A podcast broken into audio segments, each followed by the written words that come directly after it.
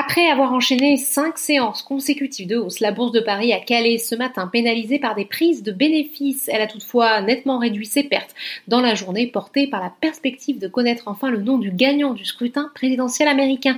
Le CAC 40 termine la séance à moins 0,46% vers les 4960 points. Au chapitre des valeurs, le grand a longtemps régné en maître à la faveur d'un relèvement de recommandations de Kepler-Chevreux qui passe à l'achat sur le titre et remonte son objectif de cours à 75 euros contre 72.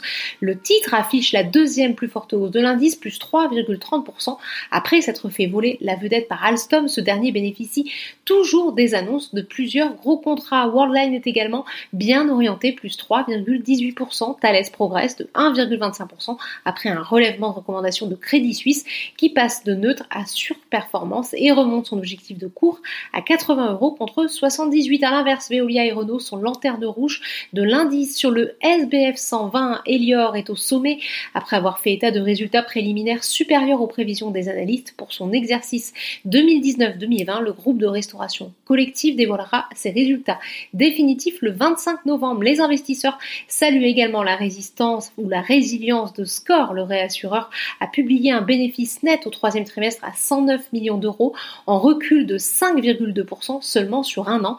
L'impact du Covid-19 est donc moins fort que prévu. Ruby est également dans le vert malgré un repli de 32% de son chiffre d'affaires au troisième trimestre.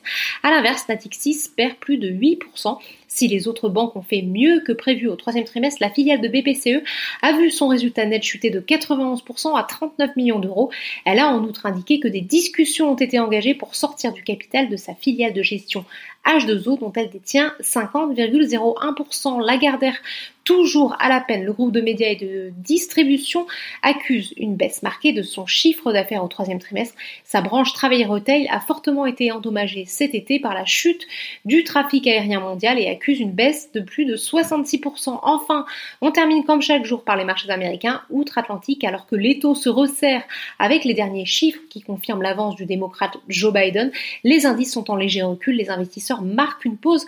En attendant, Wall Street est bien parti pour signer sa meilleure semaine présidentielle depuis 50 ans. Voilà, c'est tout pour ce soir. N'oubliez pas, toute l'actualité économique et financière est sur Boursorama.